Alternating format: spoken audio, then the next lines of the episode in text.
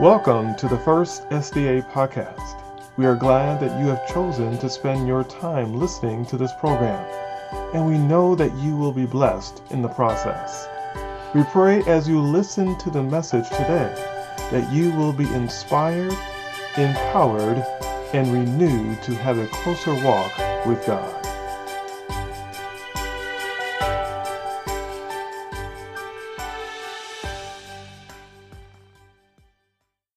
It says, then, look in Luke 7. Let us turn in Luke chapter 7, verse 36 through 40. Luke chapter 7, verses 36 through 40. It says, trusting that you have it. Then one of the Pharisees asked him to eat with him. And he went to the Pharisee's house and he sat down to eat. And behold, a woman in the city who was a sinner, when she knew that Jesus sat at the table in the Pharisee's house, she brought an alabaster flask of fragrant oil. Now, when and stood at his feet and behind him weeping, excuse me, and she began to wash his feet with her tears and wipe them with the hair of her head, and she kissed his feet and anointed them with the fragrant oil. Now, when the Pharisee who had invited him saw this, he spoke to himself, saying, This man, if he were a prophet, would know who and what manner of woman this is, who is touching him, for she is a sinner. And Jesus answered and said to him, Simon, I have something to say to you. So he said, Teacher, say it. And one more time for emphasis. Now, when the Pharisee who had invited him saw this, he spoke to himself, saying, This man, if he were a prophet, would know who and what manner of woman this is, who is touching him, for she is a sinner. And Jesus answered him and said to him, Simon, I have something to say to you. So he said, Teacher, say it. Pray with me, if you will, as we spend the next few minutes talking about if this man only knew. If this man only knew. Let us pray. Blessed Father in heaven, Lord, we thank you for bringing us here for this appointed hour. But Father, I pray that you hide every trace of Rashid. I pray that, that what is seen is you. What is heard is you. What is felt is you. What is experienced is you. And what is received is you. And there is no trace or evidence of me in any part of this sermon. Father, I pray that you be with those who hear this word, that you will remove every obstacle, every obstruction, everything that will keep them from hearing your word and seeing you clearly. In the blessed name of Jesus, we pray, and for the sake. Amen. Uh, we, we talked uh, a time or two ago about me loving Law and Order and, and, and, and loving investigation shows. And, and this, this, this, this sermon is, is founded and based on an investigation. And at the core of this investigation, the question that kept coming back to me how could Simon have Jesus right there in his house? How could Simon have Jesus at his own dinner table? How could Simon share the same air, breathe the same air, eat the same food, be in such close proximity with Jesus, and yet miss him altogether? How could Simon and Jesus be in the same place, same time, and, and Simon not connect with Jesus. A lot of us believe because, you know, we, we live in 2020, Mac. Man, if I saw Jesus, I don't even understand how they could uh, doubt him. Man, they were so lucky that they got to see Jesus. But unfortunately, seeing is not believing. Seeing does not guarantee that you have faith in, in, in God. And so Simon is, is, is evidence of that. But I wanted to know why. Right? How did Simon miss Jesus, who was clearly uh, Lord and Savior of his life? And how did he miss him so, so abruptly? And so as, as I thought about this, it, it, it took me back because Simon is having Jesus over for dinner. And, and, and, no matter if it's 2020 or the year 20, there's some things that are always the same, right? Uh, uh, have you ever had a, a, guest come over to your house that, that was just a little bit more special than everybody else? Amen. Have, have you ever had somebody that was coming over that you was like, look, you know, we can't just clean, we got to clean, clean.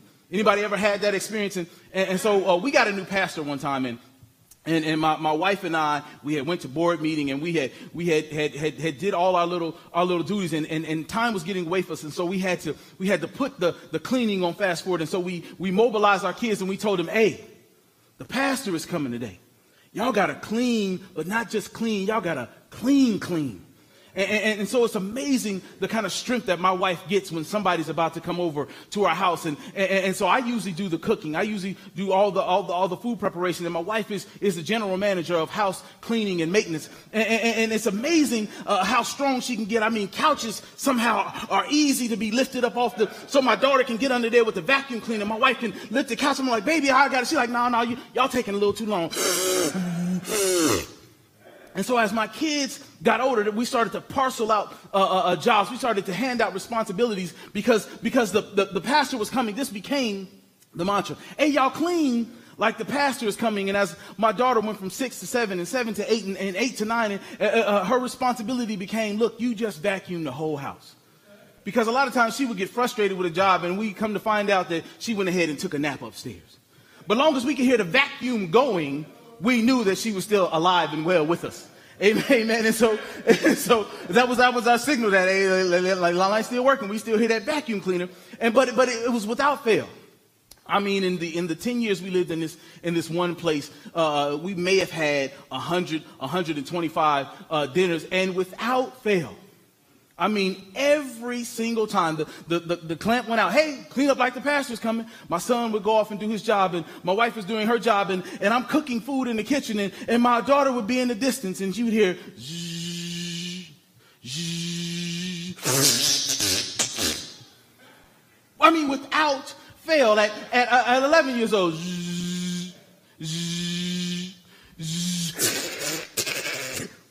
and the answer was always the same. I go upstairs, and my wife go upstairs. Leilani, what happened? Um, this sock came from nowhere, and it somehow got into the vacuum cleaner.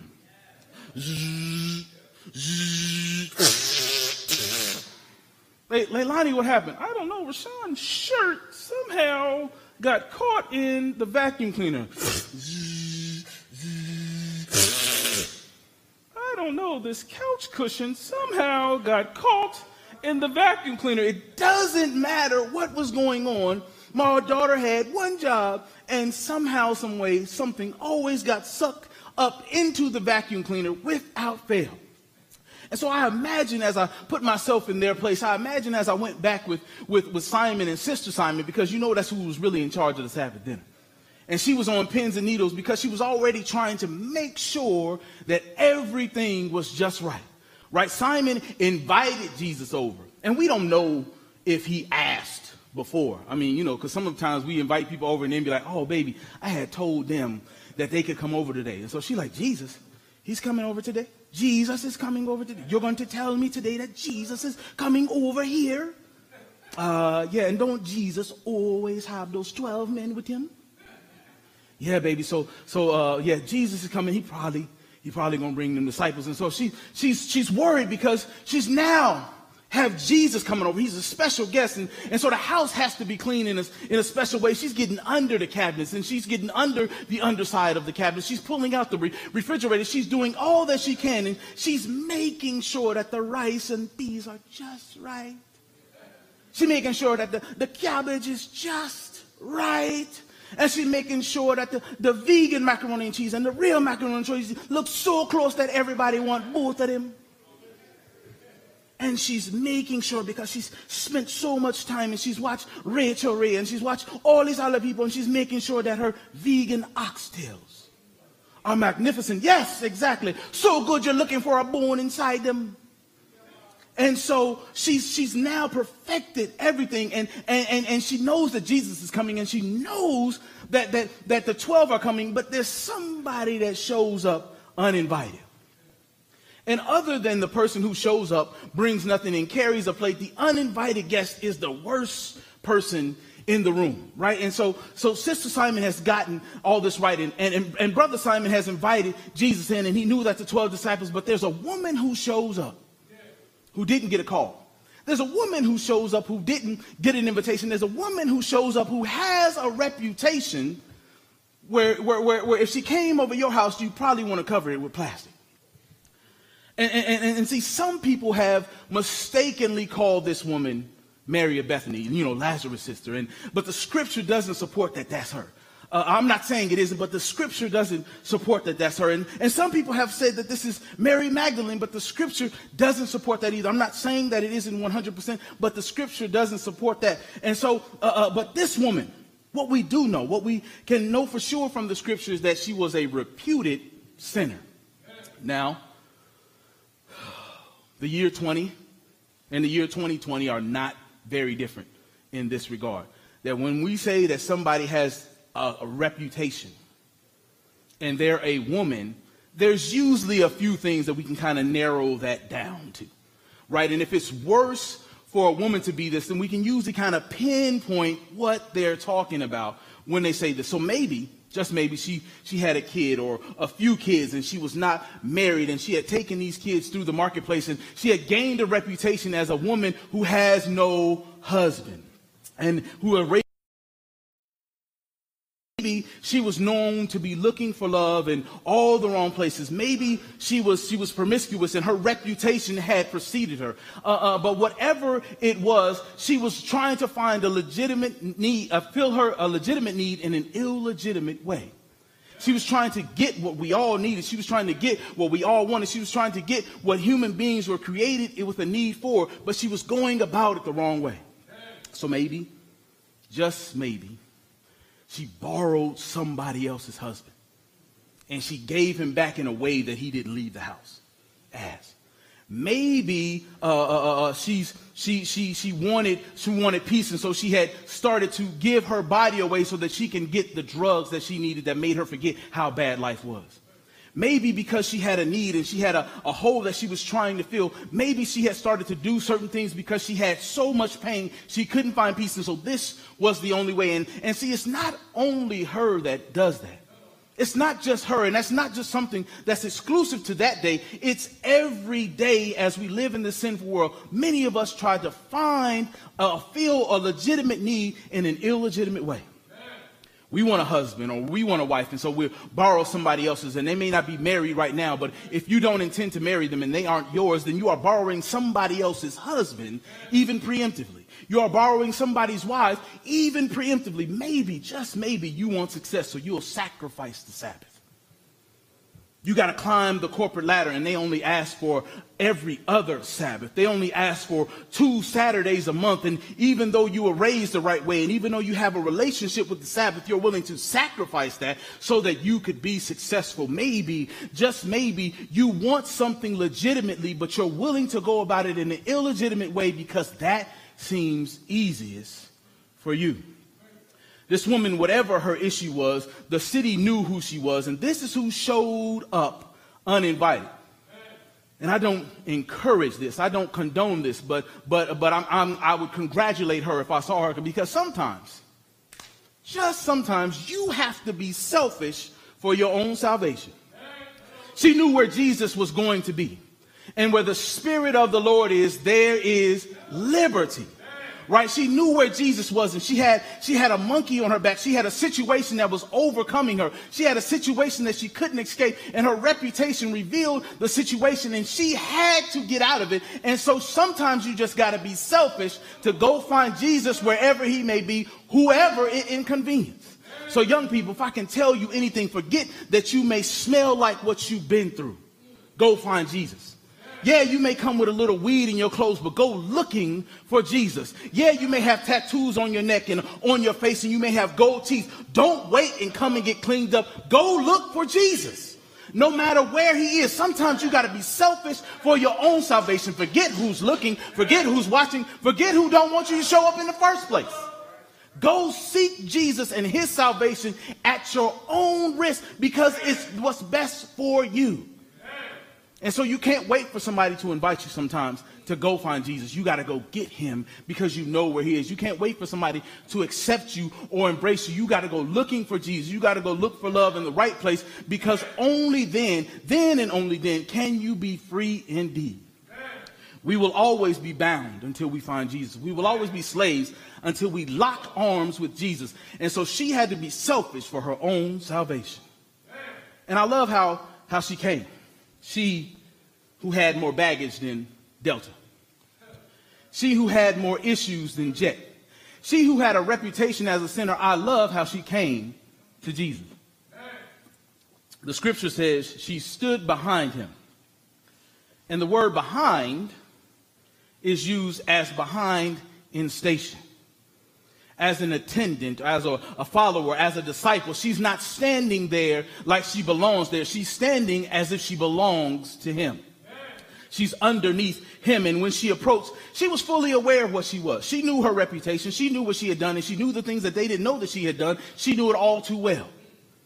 And she doesn't sit at the table like she belongs there. She doesn't sit at the table as if she's equal. She's humbled herself and she's willing to stand behind Jesus as a servant. She's willing to stand behind Jesus as someone who's lower than, as someone who's less than. She's willing to stand behind him as long as it takes for her to get what she came there for. And she brings an alabaster box. Now, the alabaster box is like a, a, a, a little brittle form of marble. It's beautiful. But the only way that you can get what was put inside the alabaster box, the only way that you can uh, uh, uh, open up and, and, and expose what is inside the alabaster box is it has to be broken. You have to break the top out to pour what the manufacturer put inside of it. So, so, so see that right there is a testimony of how she came to Jesus and a testimony of how we came to Jesus. Some of us have something that God has placed inside, but we refuse to be broken so that we can reveal what the manufacturer put in us. Some of us have something God wants us to give. Some of us have something that God wants us to share. Some of us have something that God wants to pour out, but we refuse to be broken so that we can reveal what the Creator put inside of us. And, and she doesn't have that, that This symbolizes that, that she's more than willing to be broken. She's more than willing to be broken of her self-seeking behavior. She's more than willing to be broken of her self-serving nature. She's more than willing to be broken of her self-value. She's more than willing to be broken and submit herself to the Savior. And so she kneels at his feet with her broken vessel. And as she gets closer to Jesus because, because she's been used and abused. She's been herself despised and rejected. She's been herself put away time after time again. And as she gets closer to Jesus, the floodgates of, of, of her heart start to open and, and she can't help but cry. As she gets closer to Jesus, as she gets closer to real, more closer to real love than she's ever been before, she can't help but be overwhelmed because now she sees real love and he's not putting her away. He's not using her. He's not abusing her. And so as she kneels at his feet, she starts to cry.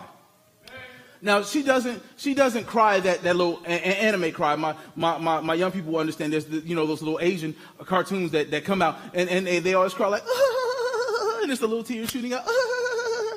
She doesn't cry that cry.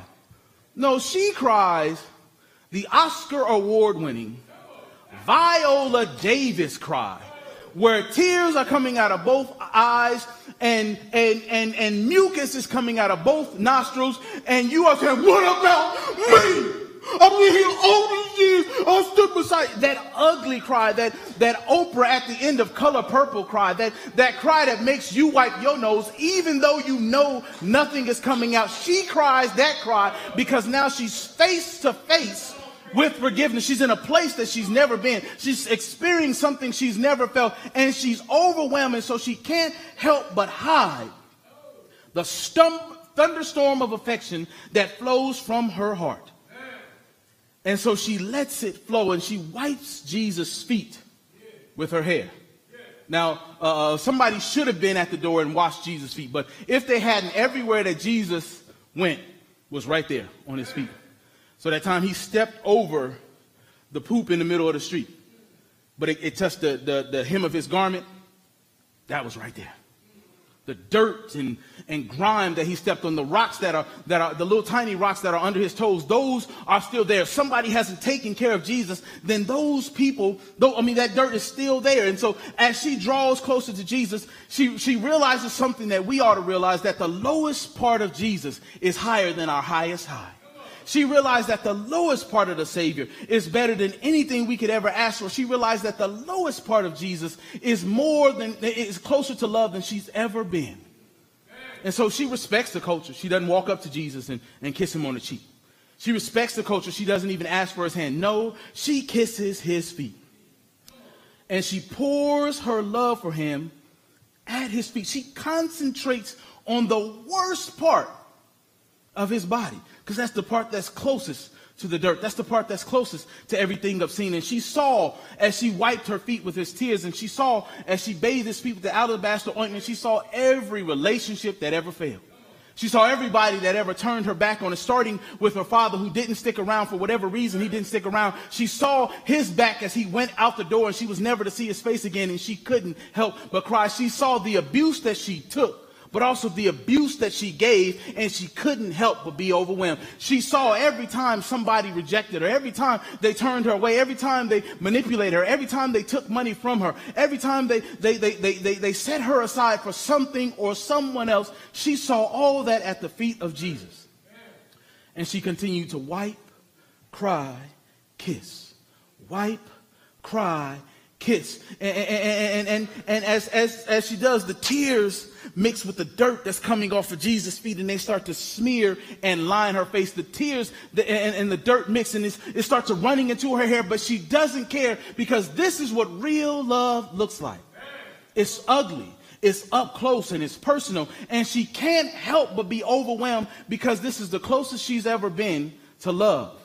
And at the same time, that's why I love Luke because Luke paints this picture uh, of what's going on in her heart and what's going on in Simon's heart. And if it was a movie made today, it would be that split screen where you see everything going on and it's two people doing two different things and yet they're in the same place. And, and it would be the, the, exactly like this for, for Simon and, and, and this woman. Simon is disgusted as he looks at her. Simon's stomach is starting to turn. I mean, he can't even finish his rice and peas. Because now she got snot and dirt and tears and Jesus' feet dust all over her face. And so he can't even continue eating. And, and Simon is disgusted because she's now messing up his opportunity. He brought Jesus there for a reason, for sure. He brought Jesus there for a reason, without a doubt, but it wasn't to draw closer to the Savior. He had hoped that he would, he would be able to check this box off that, that Jesus was who he thought he was. And he asserted Jesus in this box on a provisional basis. We have these, these applications that you have to fill out. And, and what we do for, for certain students, we say, okay, you are accepted provisionally. But after we've seen what we need to see, you will get full acceptance. And Simon does this to Jesus. He puts him in a box provisionally. And at the end of this meal, he was hoping to give Jesus full acceptance, not necessarily make him the Messiah, but he would make, he would at least check the box that Jesus is a legitimate prophet of God. And, and, and he had brought Jesus over to kind of audition for him. How many of us have put Jesus in a box?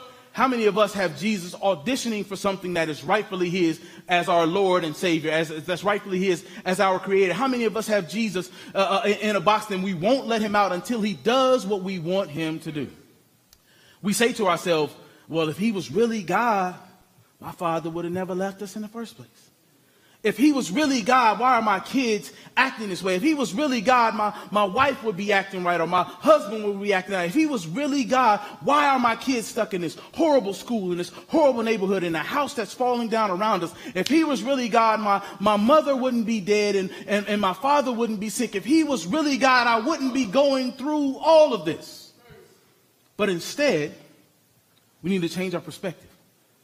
We need to say that if he wasn't really God, where would I be? If God wasn't God, what would life be like? If God wasn't God, maybe they never would have found my mother's cancer. Maybe they never would have found my father's cancer, and he would have languished and suffered in pain and just wasted away. Maybe if God wasn't God, maybe I wouldn't be here in the first place. Maybe my mother would have aborted me because she saw me as a challenge she didn't want to take on. Maybe if God wasn't God, he never would have gave you children in the first place. Maybe if God wasn't God, your very disease infested lump, and you would be unknowing and unwilling to even recognize that you are suffering because you don't have the capacity to understand it. Maybe if God wasn't God, you wouldn't be here at all. So we have to start looking at what God is doing instead of what he isn't. We have to start looking at where God is bringing us from instead of where he refuses to take us to. We have to start looking at God through God's eyes instead of our very own. And so we have to see God because God has held us up when everyone else has let us fall. God has held us up when we let ourselves down. God has held us up and let us back in when we have walked away from Him, knowing what was on the other side of the door, and we went through it anyway. So Simon is looking at Jesus through his own eyes. Simon is looking at Jesus through physical eyes. And, and, and Simon lacks the vision that comes from a relationship. So even though he had all this Phariseeism inside of him, he didn't have a relationship. And so Simon couldn't see Jesus for who he truly was. And as I, as I, as I was reading this, it, it took me back to being a kid. And, and, and, and, I'm a unique man, so y'all can only imagine that I was a weird kid. But I used to go outside and play games, and I like games that didn't have rules. I still like things that don't have rules. But I, back then, I, I had a, I had a, I had a game that I used to love to play. It used to, it used to be throw rocks as far as you could throw them. Right? Like you can't see where it lands, but you can hear it go. Do. Like I don't know what it hit, but dude, that sounded that sounded far. So I used to love games like that. I used to love to to to to, to make dirt balls, right? And and I would I would get like a I didn't have a wagon because my parents had four kids. So you had you had to you had to use the mop bucket, and so I would fill it with dirt balls, and I would I would I would just take those dirt balls and throw them in the creek behind our house and watch them disintegrate. Like I love little weird games like that. So one of my favorite games was, and, and I was always the winner of it too, because I played by myself. But I was always the winner of this game. It was see how far I can see. So I would stand, and we had these stone steps that that were at the side of our house, and I would stand out there and, and I would see how far I could see. Oh, oh, okay, there's the there's the backyard, and then there's a creek that separates the backyard, and then there's a fence. I can see that. Ooh, I can I can see that. Oh, then there's the trees behind that. Oh, oh I can see that. Oh, there's the field. There's the, the, the trees behind that field. I can see that. And so one day I'm out there, and I'm, I'm about to go blind and googly eye because I'm looking so hard. I'm thinking that the harder I look, the better I see.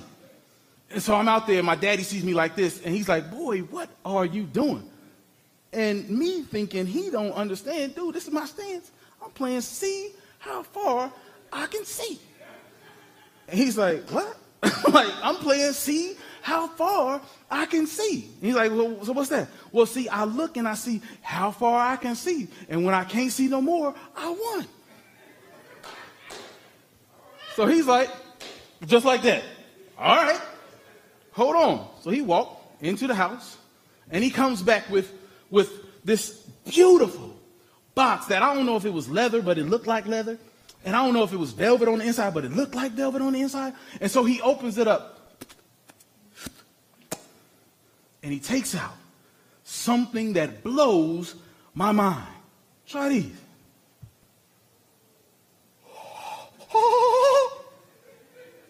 Oh, oh, I can see the park.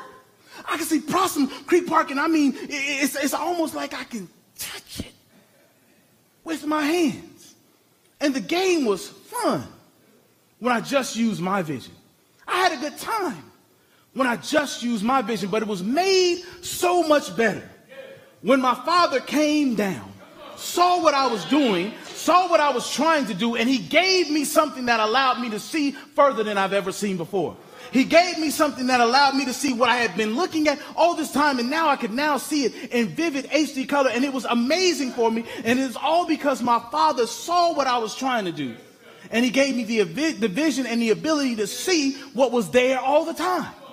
And see, Simon had something, that, I mean, the, the woman had something that Simon lacked.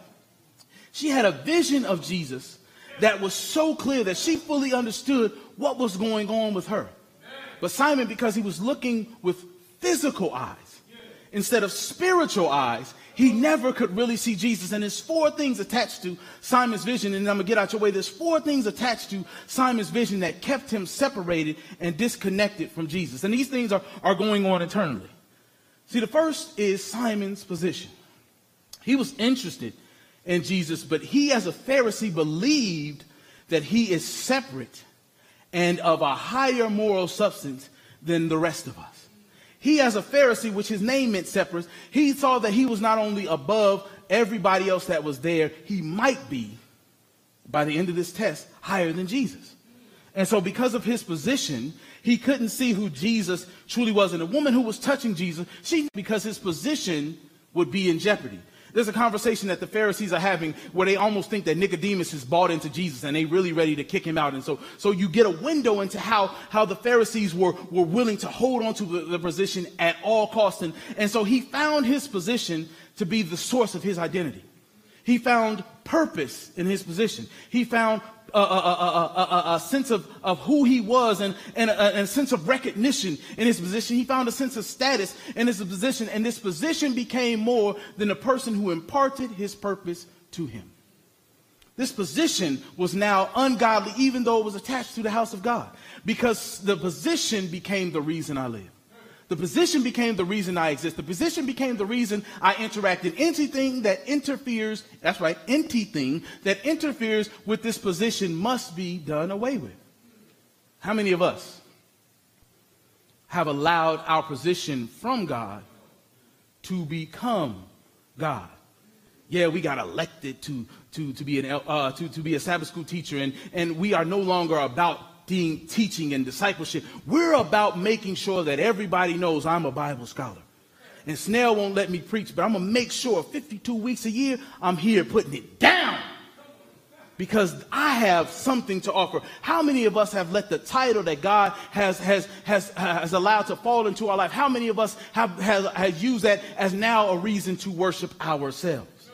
I am Dr. So and so, and you better not forget it. How many of us have been put in a position and we started out with good intentions, but now we have to safeguard that because people are going to think I'm a punk in this church and they're going to think that I can just be walked all over. And so I will not let anybody else do to me what so and so did. And so I'm protecting my position. And long gone is the God who put us there. Long God is gone is the God who is the source of the purpose of that position. How many of us have thrown that away? Because the position now becomes what we worship. And this is one of the reasons Simon can't see Jesus because he can only see that he'll have to give up his position. He'll have to be broken if he follows Jesus. So Simon's position won't allow him to connect, but also his practices inhibit his intimacy. His practices keep him from, be, from seeing God in the way. See, his practices, uh, uh, the Pharisees practice extreme outward piety.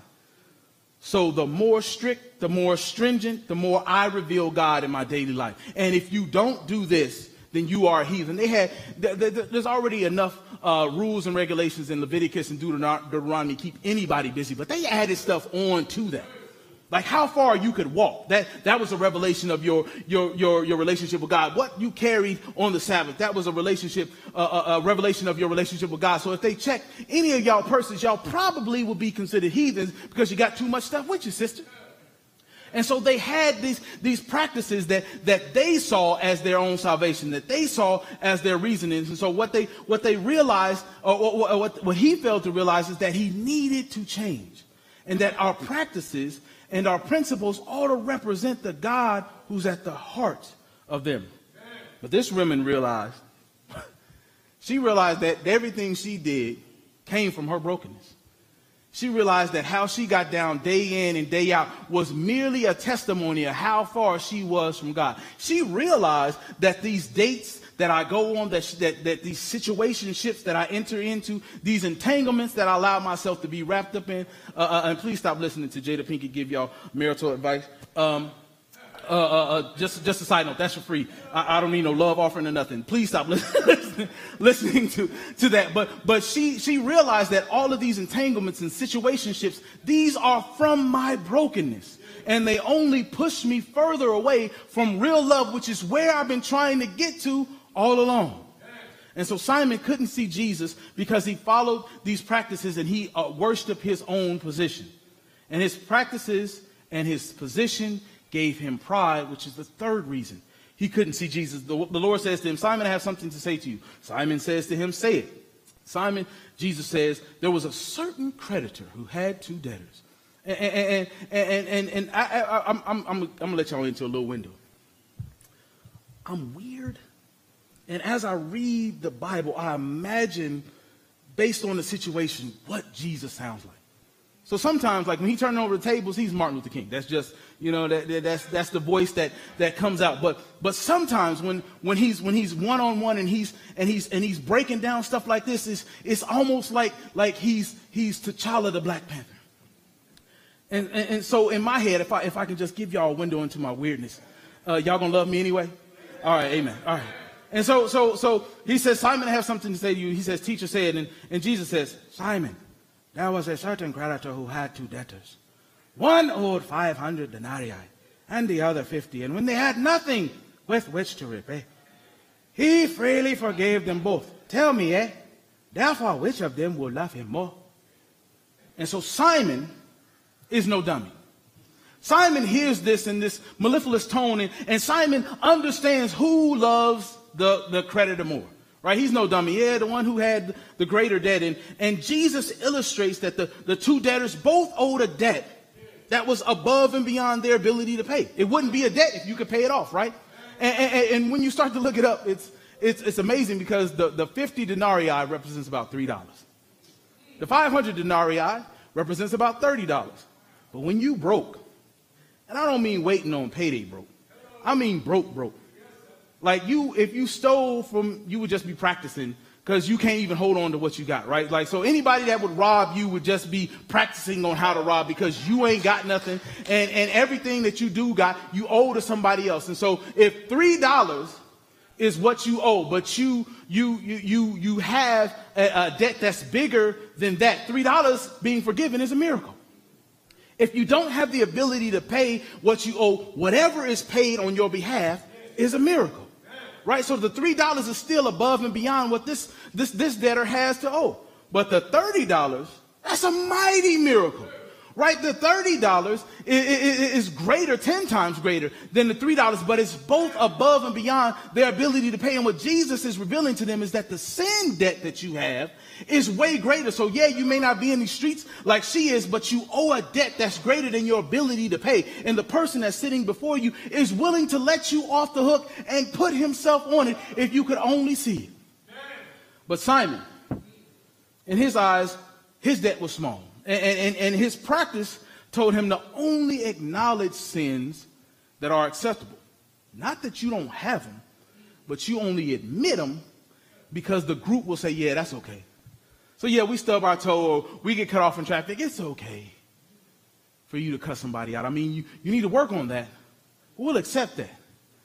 But you show up and you testify of your homosexuality, then something's wrong and hellfire awaits for you at the door. And we, we have this thing where we, we kind of balance what is acceptable sin and what is unacceptable sin. And he was, he was practicing this same principle and he couldn't see Jesus because he only had low budget sins.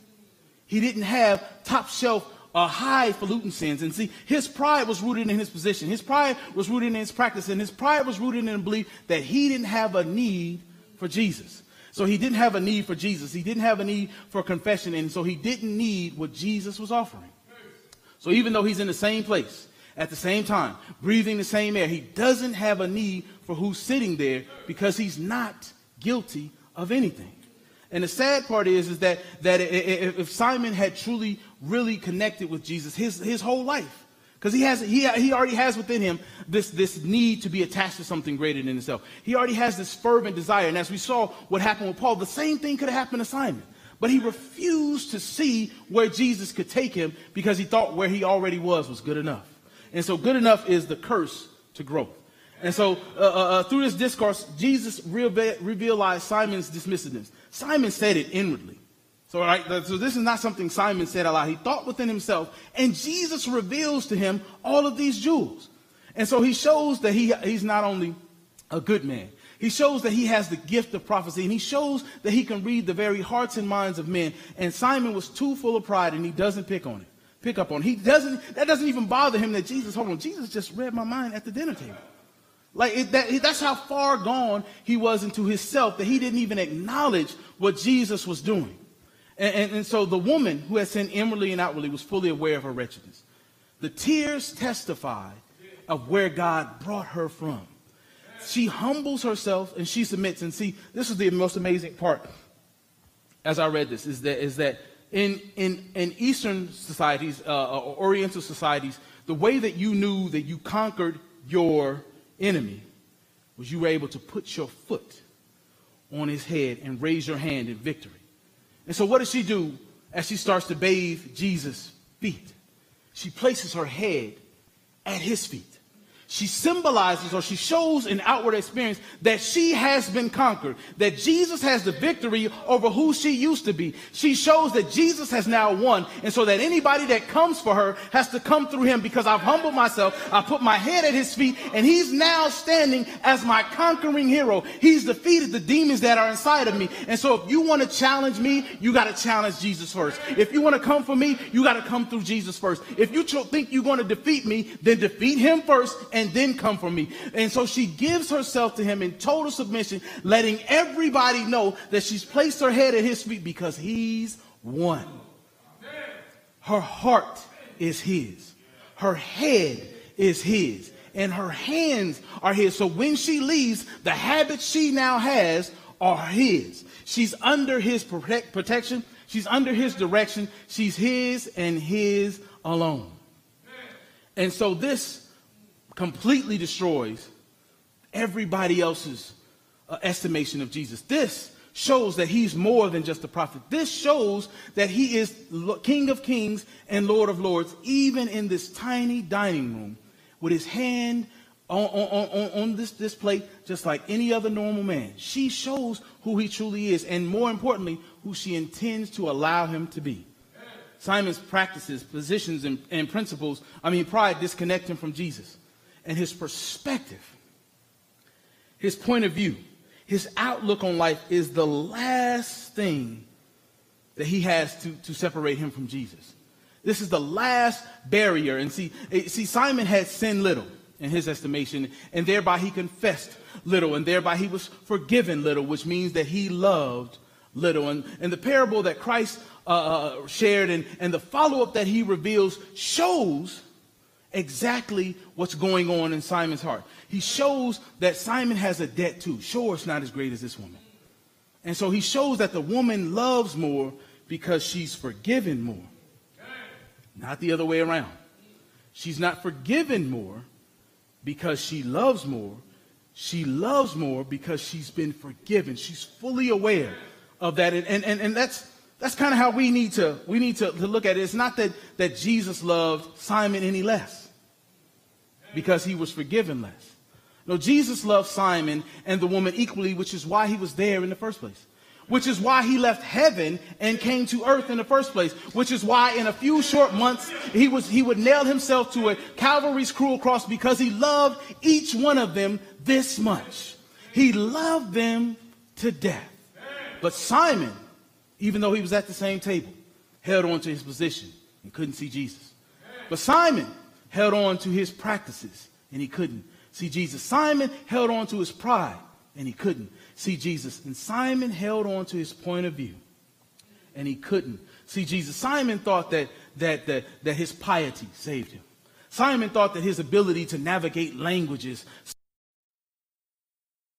saved him. Simon thought that his fasting saved him. Simon thought that his vegetarianism saved him. Simon thought that his tithe and offering saved him. Simon thought that his Sabbath school attendance saved him. Simon thought that his attendance period saved him. Simon thought that because he could, he was able to write a check or he was able to, to bless this person or that person, that that saved him. Simon felt no need to be saved by Jesus because he had already saved himself. And so, Jesus, all you can do is co sign what I already got going on. I have no need for you. And, and, and, see, so, so many of us, we get caught up in what we do, and we think that that's indicative of our salvation. And we think that, that we have no need for Jesus because we're already doing right. And, and it's the other way around too, if I can just park right there for a second. We think because we didn't go out into the streets, we think because we didn't sleep around, we think because we didn't do this dirt or do that dirt that we have no testimony. But if Jesus gave you breath in your lungs, let everything that has breath praise the Lord. If Jesus allowed you to be able to blink and think, then you have a testimony. If Jesus allowed you to get from point A to point B as you pass accidents and roadkill, then you have a testimony. You have something to say every day that Jesus gives the ability to breathe and speak. You have a testimony to give. You don't have to be thugged out and made your way back for you to have a testimony. As long as you can breathe, think, and, and speak, you have a testimony. I love my grandmother, both of them. Uh, uh, but but but my, my, my paternal grandmother, uh, we would have these, these parties for her every year. And she had a retirement party was the first year we did it. Um, and, and so I'm, I'm a natural talker. My brother is a natural talker, but my sisters are low key. They're kind of like uh, my wife and my daughter. So you, you never really hear them speak in public. And so all of our grand, all of her grandchildren, there's 13 of her grandchildren, all of us spoke except my sisters. And so she's in a wheelchair, and she pulls up to them and she says, uh, "Why y'all didn't say nothing?" Oh, oh, grandma, I, you know, I don't really like standing up in front of people. I don't like people looking at me. I don't like that kind of attention. She says, come here. And she had a way of doing her face like this when she was serious. She says, the next time somebody gives you a chance to say something about your grandmother, you take it. And it's the same way with God. The next time you're in the church house and the mic is open and your eyes are open and your ears is open, open up your heart and your mouth and say something about God. Even if it's just God is good all the time. And all the time, God is good because that there is a testimony. There's somebody in a catatonic state that can't testify how good God is. There's somebody who's paralyzed by Parkinson and would love to be able to shout, jump, and say for joy that, hey, I have something to say. But because they can't, you have to take that opportunity for them. That was free also. I don't need no love offering for that too. Y'all can, y'all can have that. And so Simon is in the same place at the same time with Jesus. And he believed that he had saved himself and had no need for Jesus. And the woman, brokenhearted, broke down as the example of all of us. Because even though we may not have done what she did, we all have a need for the Savior that is unparalleled. Left alone, we're going to die in the dark. Left alone, we're going to wander and walk ourselves crazy. But if we come to him, there is a way that he will transform you that is beyond your wildest imagination. And so Simon, because he only saw himself, he didn't see what the woman see. He didn't see that pride is, is, is going to be his downfall. He didn't see that position was going to be his downfall. He didn't see as she saw that falling in love with Jesus is the best thing I've ever done. He couldn't understand that in his arms I feel protected. Yes, in his arms, never disconnected. In his arms, I feel protected. There's no place I'd rather be. And so Simon dismisses Jesus because he doesn't truly understand what's in front of him. He's looking at Jesus the whole night. He's looking at Jesus the whole meal. He's listening to Jesus and somehow he misses him completely. And he doesn't embrace this opportunity because he was blinded by his position. He was blinded by his practices. He was blinded by his pride. And he was blinded by his point of view. And, and, and Jesus was right there before him and he couldn't see it. I, I, I told y'all I, I love my grandmother, and I spent every summer from ninth grade to 12th grade living in her house. And uh, uh, we, we, we spent the evenings together. I was working today and she working today, and we would spend the evenings together. And one summer, my grandmother gets cataracts, or she develops cataracts and has to have cataract surgery. And so she's sitting there two days after, after coming out of the hospital, and, and we're watching Wheel of Fortune in Jeopardy. Because if you spent time as a black grandchild, the rules on Section 8, 314 says that you have to watch Wheel of Fortune and Jeopardy with your grandmother at 7 o'clock and 7.30 respectively. That's just the rules. So I was just being a, a good grandson, following the rules, and I'm sitting there, and we're watching, and as Vanna White starts to turn the letters, because she still had to turn them in. Now she can just touch them because it's like an iPad. But she used to have to spin them in. Boom,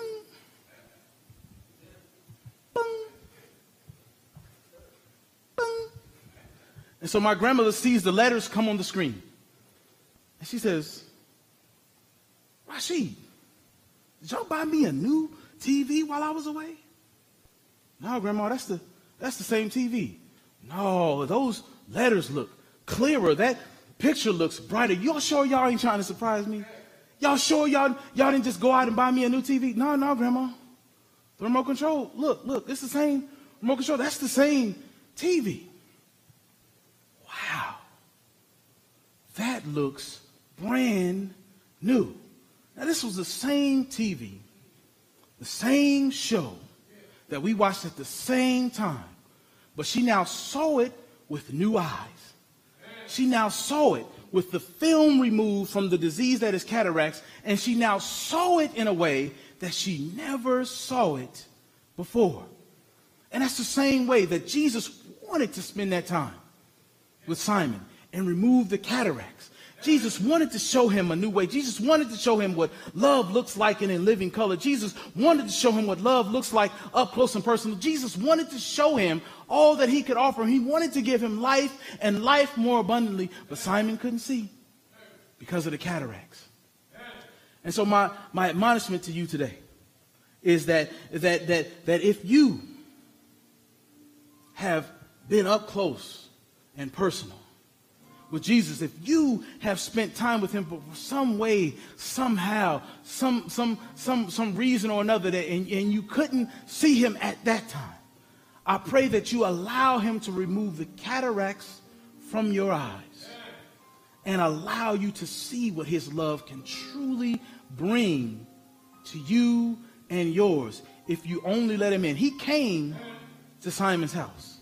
He sat at Simon's table he interacted with Simon's family and he was put out of the house.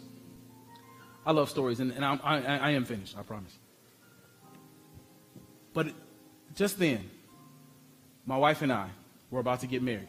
And at that time, I worked 60 to 70 hours a week. And she stayed home with our son. And, and, and so we were about to get married. Her grandmother comes to our house and she's in there washing dishes with some of the hottest dishwater I have ever felt in my life. I mean, there's lava and then there's Big Mama's dishwater. And, and, and so we let her wash the dishes. And she wipes down the counters and then she cleans out the cabinets and, and she wipes down the refrigerator and the stove and she asks, Is there anything else we need her to do? Now we say, no, Big Mama, you relax. You, you flew here, you got here today, uh, uh, just relax. But in reality, there was some laundry that needed to be folded. There was a bathroom that could have used a little attention. And, and, and there was my son's room who we, we avoided uh, uh, uh, uh like the plague. And, and we could have let her into those areas and allowed her to help us. But because we were too embarrassed by what she might see, we let left Big Mama in the kitchen. We confined Big Mama into the kitchen, even though we needed her upstairs. Even though we needed her in the bathroom, even though we needed her in my son's bedroom, we left her in that one area because that's what we were comfortable in letting her see. My friends, Jesus is standing at your door and knocking, and he's wanting to come in, and he doesn't just want to do dishes. No, he wants to come in and rearrange your furniture. He wants to come in and remodel. He wants to come in and renovate. And he wants to come in and make your life brand new. don't just leave him in that one area that you're comfortable in. Jesus as bill payer, or Jesus as deal maker, or Jesus as financial clearer. No, Jesus wants to be your everything. And so if you're willing to just let him in today, if you're willing to give him access to your entire house, then, then, then stand with me in your head and in your heart and in your living room. If you're willing to let Jesus take over your house, if you're willing to allow him to let him in the bedroom, if you're willing to allow him to let him in the bathroom, then stand with me. No, no fancy appeal. You just saying to Jesus, I see who you are. And I want you in every part of my house. I want you in my heart. I want you in my head. I want you in my hands. I want you in my habits. If that's you, then stand as we pray and close out. Blessed Father, Lord, you have come and spent time with us today. And so we ask, Lord, that as we share this space together, that you remove the, the, the, blinders from our eyes, that you remove the cataracts, that you remove whatever is obstructing our view. Lord, if it's position, Take those things away from us so that we see you and seek you clearly, Lord. You said, without vision, your people perish, Lord. So give us a vision of you that beats everything else we've ever seen, Lord. And it inspires us to let you into our house completely. Give you total access. Let you remodel, renovate, rearrange, Lord, and recreate us in your image. Father, so we ask that you be with each and every family here because the devil is busy. He's wanting to, to stockpile as many bodies as his time draws short, Lord. So we ask that you give us the inclination to fasten ourselves to you as if welded with extreme heat, and the only thing that can break us off from you is you yourself. Father, we ask these things in the mighty Son, in the name of your Son. We ask that you, you forgive us for our many sins and our shortcomings. And if today is our last day, Lord, if we never sing uh, another song, if we never hear another sermon, or we never uh, uh, pray another prayer, Lord, we pray that we hear, Well done, thou good and faithful servant, as you leave heaven one more time, coming to earth one more time to take us home with you for all time. In Christ's mighty name we pray, and for the sake, amen.